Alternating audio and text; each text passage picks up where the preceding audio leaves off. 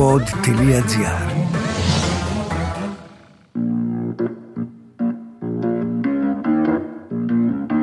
Θέλει η αρχαιότητα να κρυφτεί και η χαρά δεν την αφήνει.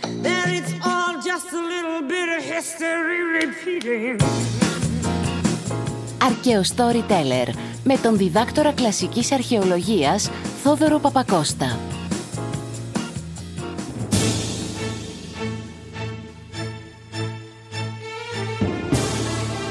Το, το σημερινό επεισόδιο. Γελάω μόνος μου. Μόνος μου σκέφτομαι τι θα σας πω. λοιπόν, ακούστε, καλώς ήρθατε σε ακόμα ένα άρκαιο storyteller. Ούτε εγώ δεν μπορώ να το πω. Άρκαιο storyteller, το podcast με τον διδάκτορα κλασικής αρχαιολογίας Θόδωρο Παπακώστα που λέει εκεί πέρα κάθε φορά. Ελπίζω να μην το έχετε βαρεθεί να τα ακούτε σαν πρόλογο. Ε, δεν έχω σκεφτεί να το ανανεώσω. Μια χαρά μου φαίνεται. Λοιπόν, ακούστε τι θέλω να σας πω σήμερα. Γλυκά μου παιδιά. Αγόρια μου, κορίτσια μου, κορίτσια μου, αγόρια μου. Ακούστε εδώ πέρα τώρα τι έχω να σας πω εγώ σήμερα. Κάτι έχει αλλάξει Ξυπνάει ο άλλος με αυτό Α, α, α. Ξαναγεννημένη Ξυπνάει ο άλλος με αυτό Ξέρετε όλοι ότι η ιστορία της γεννήσεως του Απόλλωνα είναι η αγαπημένη μου μυθολογική ιστορία. Ναι, σας το έχω βγάλει από τη μύτη, το έχω πει χιλιάδες φορές, το έχω πει στο TEDx Athens που μίλησα, το έχω γράψει στο βιβλίο μου, το έχω πει εδώ στο podcast, το έχω κάνει δύο ή τρεις φορές δημοσίευση στο Instagram, η μόνη, γιατί αυτό δεν σας το έχω πει. Συγγνώμη. Καλά, με συγχωρείς. Έχω τον εξής νταλκά ότι δεν μπορώ να αποστάρω το ίδιο πράγμα δεύτερη φορά. Την ίδια ακριβώς ιστορία όπως την έχω αποστάρει το ίδιο post. Αυτά καρουζέλ που κάνω στο Instagram που έχω αποστάρει πριν από χρόνια γιατί αυτό το πράγμα τρέχει 6 χρόνια πλέον. Να το αποστάρω ξανά όπως είναι. Έχω αυτό το σκάλωμα. Και σκέφτομαι, μήπως είναι λίγο άδικο αυτό για μένα, γιατί όσο πιο κάτω πάτε στο προφίλ μου, κάθε ιστορία που βλέπετε δεν έχει ξαναδημοσιευτεί. Ίσως τώρα που το σκέφτομαι, κάποιες είναι τόσο παλιές που δεν τις βλέπει κανείς. Μήπως κάνω ένα revamp μερικών από αυτές, να τις ανανεώσω λίγο έτσι για να τις ξαναπούμε κι αυτές. Κρίμα είναι. Πεταμένες εκεί πέρα το 2018, 2019, 2020. Ποιος τις θυμάται; Το μόνο που θυμάμαι Το μόνο που θυμάμαι Είναι που μύριζε άνοιξη Το πρώτο σου φιλί Το μόνο που θυμάμαι Λοιπόν, ακούστε όμως σήμερα τι σας έχω. Μία παραλλαγή της γεννήσεως του Απόλλωνος. Διάσημη και μεγάλη και ωραία. Διάσημη δεν είναι, δεν είναι πάρα, πάρα πολύ γνωστή, αλλά δεν πειράζει. Είναι διάσημη από την αρχαιότητα γιατί γράφτηκε από ένα πάρα πολύ μεγάλο λογοτέχνη. Τον Καλήμαχο! Να σε ρωτήσω κάτι, ρε. Ποιος είναι αυτός; Και θα μου πείτε, δεν ξέρουμε ρε Τεντ ποιος είναι ο Καλήμαχος. Έρχεσαι αρκετό storyteller να μας πεις για τον Καλήμαχο. Who is Καλήμαχος;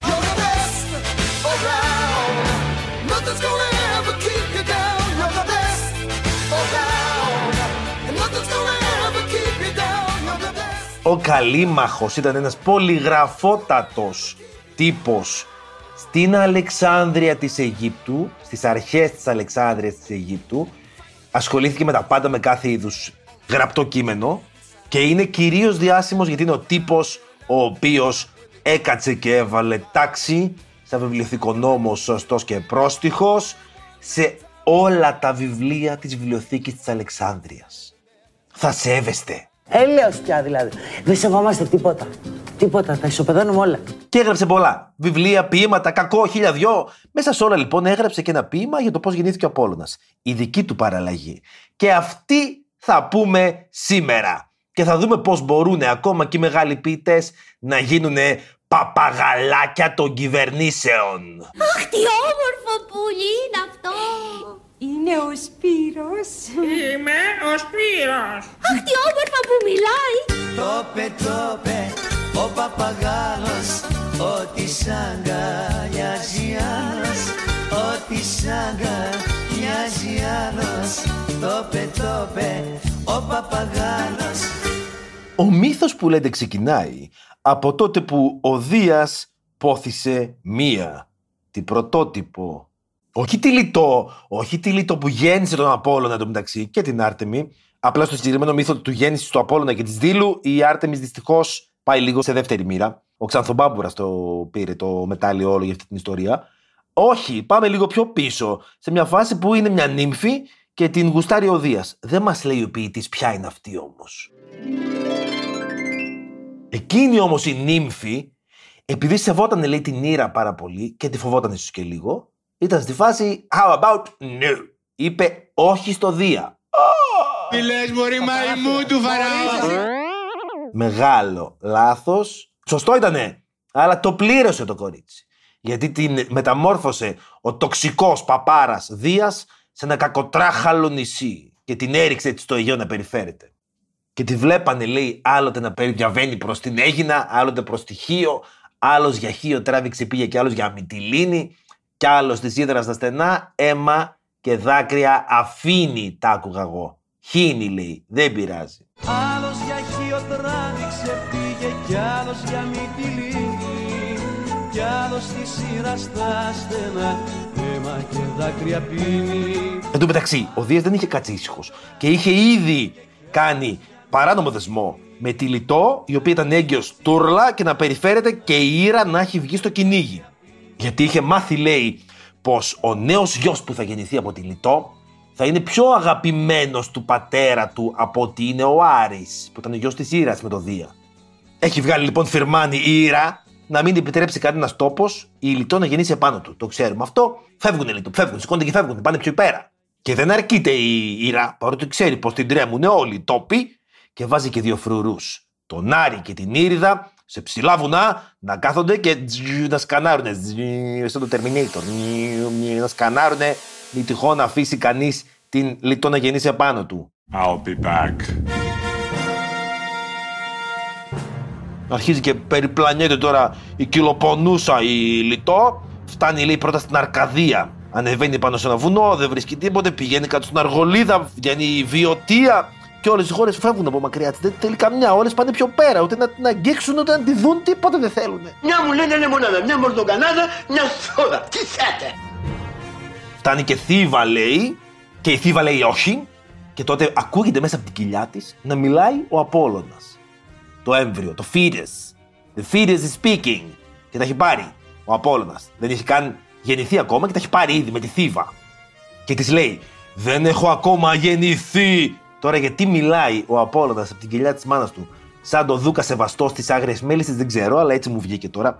Δεν έχω ακόμα γεννηθεί θύβα για να φτιάξω το ματιό των δελφών και να προφητέψω, αλλά θα προφητέψω τώρα από την κοιλιά της μάνας μου ότι θα σε καταστρέψω. Και μιας δικιάς σου βασίλισσας στα παιδιά θα τα σκοτώσω μια μέρα. Αυτό, παρένθεση, είναι προοικονομία Ντεμεκ του έπους, που δεν είναι έπος αυτό, είναι ποίημα, δεν πειράζει, ότι θα σκοτώσει τα παιδιά της Νιώβης. Τώρα, αυτός ο μύθος είναι άλλος, δεν έχει καμία σχέση με αυτό. Αλλά ο ποιητής, ο Καλήμαχος, ήθελε ποικιλία. Έτσι, σου λέει θα το ξέρουνε, ας το βάλω μέσα. Ας κάνω έτσι ένα crossover. What is this? A crossover episode? What is this? A crossover episode? You know, that gets funnier every time.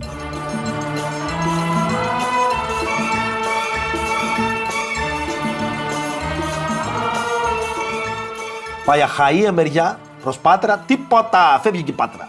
Πετάγεται πάνω από τη βόρεια πλευρά του Κορινθιακού και πιάνει Θεσσαλία. Και η Θεσσαλία λακίζει, φεύγει. Μόνο ο Ποινιός, ο ποταμός ο Ποινιός. Πώς τον λένε, πώς τον λένε τον ποταμό. Ποινιό, Ποινιό. Η Λυσό λέει το τραγούδι, δεν πειράζει. Πώς τον λένε, πώς τον λένε τον ποταμό Ήλισσο, ήλισσο Πάει να φύγει που λέτε ο ποινιός και αυτή τον εκλυπαρεί. Ποταμέ μου γλυκέ, κάτσε μείνε εδώ πέρα να σταθώ στην όχθη σου, να ξεγεννήσω. Και τη λυπάται ο Πηνειός. Και λέει, οκ, δεν με νοιάζει ρε Λητώ, γέννα και ό,τι γίνει. Τα ακούει αυτό λοιπόν ο Άρης που παρακολουθεί από ψηλά, είπαμε φρουρός που είχε βάλει η Ήρα και αρχίζει και τραντάζει τη γη και τραντάζει την Όσσα και τραντάζει την Πίνδο και όλο το θεσσαλικό κάμπο να τρέμει και πάει και ετοιμάζεται να σηκώσει το Παγκαίο, το όρος Παγκαίο στη Θράκη να το σηκώσει, να το ρίξει στον ποινιό, να τον εξαφανίσει από πρόσωπο γης. και λυπάται η ίδια η Λιτό. Και είναι στη φάση, αχ, άστο, άστο, ποινιέ μου, άστο, δεν. Άμα είναι να τα κάνουμε όλα έτσι, δεν γίνεται. Θα πάω να βρω άλλο.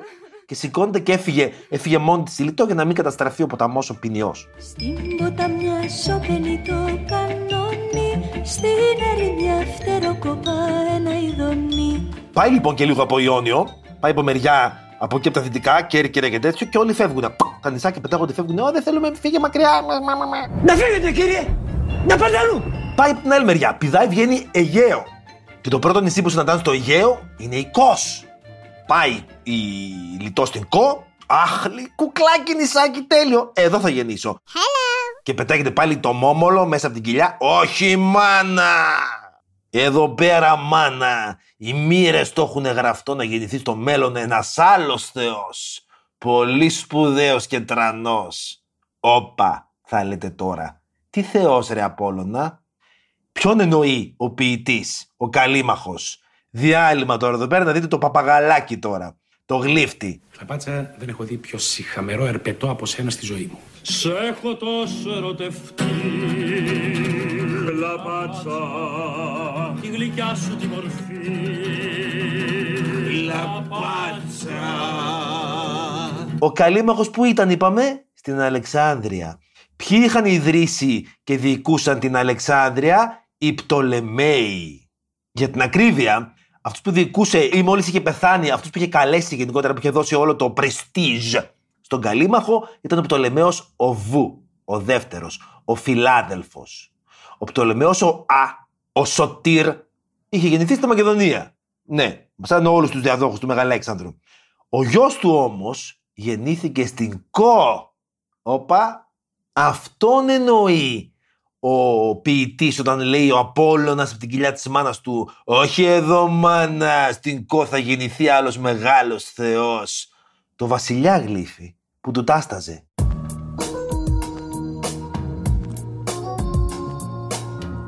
Κάποια στιγμή λοιπόν η Λιτό θα είπε στο μόμολο με στην κοιλιά, άκου να σου πω τώρα, αγέννητο και μου έχεις και γνώμες. Εδώ δεν θες, εκεί δεν θες. Τον ένα βρίζει, τον άλλον καταργέσαι. Πού να γεννήσω, η άτιμη. Εγώ πότε θα γίνω μάνα! Που είμαι με την κοιλιά ως το στόμα, ας πούμε, έχω εσένα και τον αδερφή σου. Αυτή είναι ήσυχη τουλάχιστον. Εσύ δεν έχει βάλει γλώσσα μέσα και μέσα. Μπορεί, μπορεί, μπορεί, μπορεί, μπορεί, μπορεί.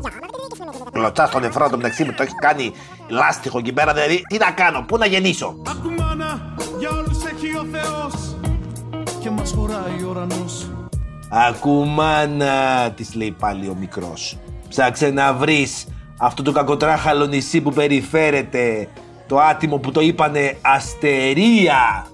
Είναι η Αστερία. Έτσι είχε ονομαστεί εκείνη η νύμφη η κακομήρα που την είχε ξελογιάσει ο Δίας και είπε όχι γιατί φοβόταν την ήρα. Μπράβο. Και περιφερότανε μία για χιό, μια για μυτιλίνη. Άνα, γεια σου. Αυτή λοιπόν πρότεινε ο Απόλλωνας στη μάνα του να πάει να βρει για να γεννήσει.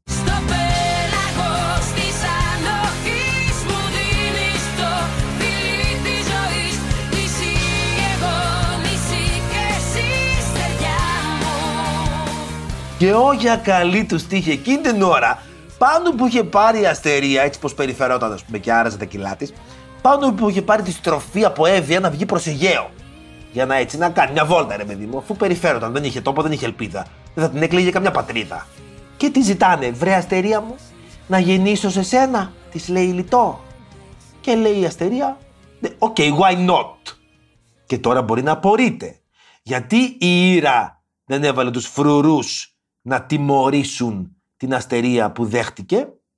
Είτε γιατί η Αστερία είχε πληρώσει πολύ βαριά το τίμημα πως είχε αρνηθεί να πάει με το σύζυγό της και η Ήρα της γνωστούσε χάρη γιατί γι' αυτό το λόγο έγινε κοντζάμ κακοτράχαλο νησί να περιφέρεται στο Αιγαίο, μπράβο, ή γιατί της αρκούσε της Ήρας η ξεφτύλα και έτσι η κατάδια της πλεμπέας της λιτός που θα γεννήσεις σε ένα κουτσοβράχι εκεί πέρα στο Αιγαίο και όχι σε κανένα τόπο σπουδαίο και τρανό.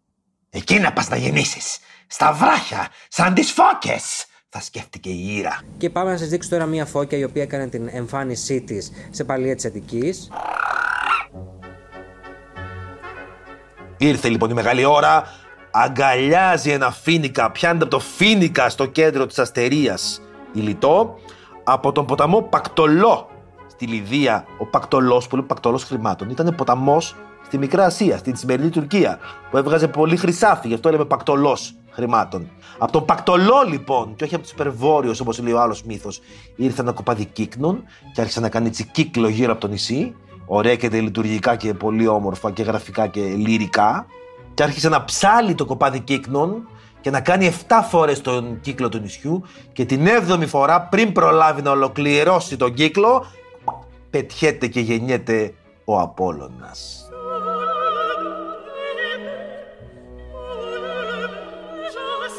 Και σηκώνονται οι νύμφες του νησιού και τραγουδάνε και μες στα δοξαστικά τραγούδια πλημμυρίζει ο τόπος με φως. Και η αστερία παίρνει τόπος συγκεκριμένο, δηλώνεται, γίνεται δήλος. Και παίρνει η αστερία η γη η ίδια το μωρό που είχε πέσει πάνω της και το σηκώνει ψηλά και γεμίζει ο τόπος παντού φως και πάει και παίρνει τη θέση της στο κέντρο του Αιγαίου και έρχονται όλοι οι άλλοι τόποι γύρω της να την προσκυνήσουν και να τη δοξάσουν. Και γεμίζει το Αιγαίο με χορούς και τραγούδια και μοσχοβολιά από τα άνθη, τα φυτά, τα θυμιάματα, το πανηγύρι της ζωής και τη χαρά του κόσμου που γεννήθηκε ο Θεός του φωτός. Και κλείνει το ποίημα ο ποιητής λέγοντας πως ακόμα και τώρα, την εποχή του δηλαδή, οι νύμφες των νησιών όταν ξεκινάνε όλες μαζί να ταξιδέψουν και να δουν τους γονείς τους στον ωκεανό και την τύθη, πάντα η πρώτη που θα πηγαίνει μπροστά θα είναι η δήλωση. Και μετά θα έρχονται από πίσω όλα τα μεγάλα νησιά. Η Κορσική, η Εύβοια, η Σαρδινία, η Κύπρος. Πάντα στα νησιά αυτού του κόσμου θα προηγείται η δήλωση. Μπράβο, είσαι καλύτερη. Αυτή λοιπόν ήταν η παραλλαγή που έγραψε ο Καλήμαχος σε μια εποχή που δεν τους ενδιαφέρει τόσο πολύ να το πιστεύουν αυτό σαν πραγματικότητα όσο το να δημιουργήσουν ένα καινούριο λογοτεχνικό δημιούργημα. Γι' αυτό και στην ελληνιστική εποχή πλέον αναπτύχθηκε πάρα πολύ το μυθιστόρημα. Όλο το νησί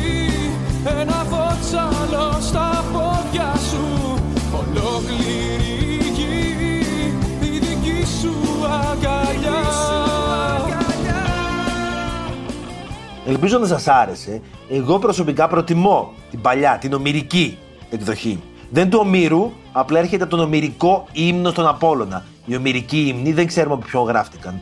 Τους είπαν ομυρικούς ύμνους έτσι, γιατί συνδέθηκαν, να το πούμε, με την μεγαλοφυΐα του Ομήρου. Αλλά είναι θρησκευτικοί ύμνοι που περιγράφουν διάφορες περιπέτειες των θεών, άλλοτε γεννήσεις, άλλοτε άλλα σκηνικά που ζήσανε, τα οποία γράφηκαν από την αρχαϊκή εποχή ακόμα. Ήταν πολύ δημοφιλή στον αρχαίο κόσμο. Εκείνη είναι η, ας το πούμε, επίσημη, σε εισαγωγικά, κάνω quotation marks τώρα, εκδοχή της γέννησης. Είχε και άλλες βέβαια και άλλες παραλλαγές και του Πινδάρου με μικρές διαφορές. Οι μεγαλύτερες τρεχαγύρευε. Αυτή λοιπόν ήταν η επόμενη μεγάλη παραλλαγή του Καλήμαχου. Αυτά λοιπόν από μένα σήμερα. Σας φιλώ με φίλια. Να είστε καλά. Ως την επόμενη φορά. Γεια σας.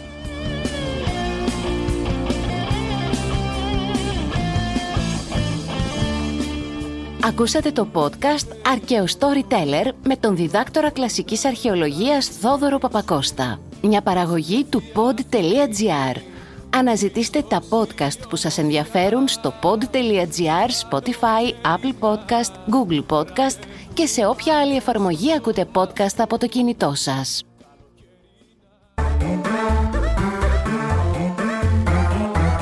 Pod.gr. Το καλό να ακούγεται.